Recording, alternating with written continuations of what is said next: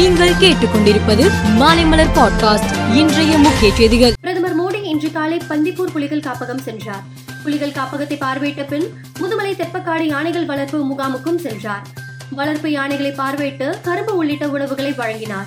Oscar விருதினை வென்ற ஆவணப்படத்தில் இடம் பிடித்தவர்களான பாகன் பொம்மன் அவரது மனைவி பெல்லி ஆகியோரை நேரில் சந்தித்த பிரதமர் மோடி அவர்களை பாராட்டி பரிசுகள் வழங்கி பொன்னாடி அணிவித்து கௌரவப்படுத்தினார். மத்திய உள்துறை மந்திரி அமித்ஷாவுக்கு முதலமைச்சர் மு ஸ்டாலின் ஒரு கடிதம் எழுதியுள்ளார்.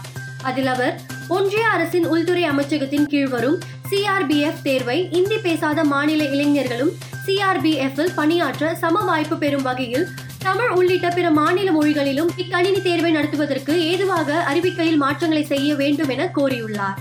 தொடர் விடுமுறையால் திருப்பதி ஏழுமலையான் கோவிலில் கடந்த சில நாட்களாக பக்தர்கள் கூட்டம் அதிகரித்து வருகிறது. சுமார் ஐம்பது மணி நேரத்திற்கு மணிக்கு மேலாக பக்தர்கள் தரிசனத்திற்காக காத்து கொண்டுள்ளனர் இந்நிலையில் இலவச தரிசன டைம் ஸ்லாட் டோக்கன் மற்றும் ரூபாய் முன்னூறு ஆன்லைன் தரிசன டிக்கெட் உள்ள பக்தர்கள் மட்டும் திருப்பதிக்கு வர வேண்டும். நேரடி இலவச தரிசனத்திற்கு வருவதை பக்தர்கள் சில நாட்களுக்கு தவிர்க்க வேண்டும் என தேவஸ்தான அதிகாரிகள் கேட்டுக்கொண்டுள்ளனர். அந்தமான் நிக்கோபார் தீவில் இன்று மதியம் நிலநடுக்கம் உணரப்பட்டது. இந்த நிலநடுக்கம் ரிக்டர் அளவுகோலில் நான்கு புள்ளி ஒன்றாக பதிவானது என தேசிய நிலநடுக்கவியல் மையம் அறிவித்துள்ளது. நிலநடுக்கத்தால் ஏற்பட்ட சேத விவரங்கள் வெளியாகவில்லை. தாய்லாந்தின் தெற்கில் உள்ள சூரத் தானி மாகாணம் கிரிராட் டிக்கோம் பகுதியில் துப்பாக்கி சூடு நடந்தது. பொதுமக்களை நோக்கி மர்ம நபர் ஒருவர் துப்பாக்கியால் திடீரென சுட்டார். அதிர்ச்சி அடைந்த மக்கள் அலர் எடுத்து ஓடினர். இந்த துப்பாக்கி சூட்டில் நான்கு பேர் உயிரிழந்தனர். தாக்குதல் நடத்திவிட்டு தப்பி ஓடிய நபரை போலீசார் தேடி வருகின்றனர். தாக்குதலுக்கான காரணம் குறித்து போலீசார் விசாரித்து வருகின்றனர். ஈரானில் பெண்கள் இஜா பணிய வேண்டியது கட்டாயமாகும்.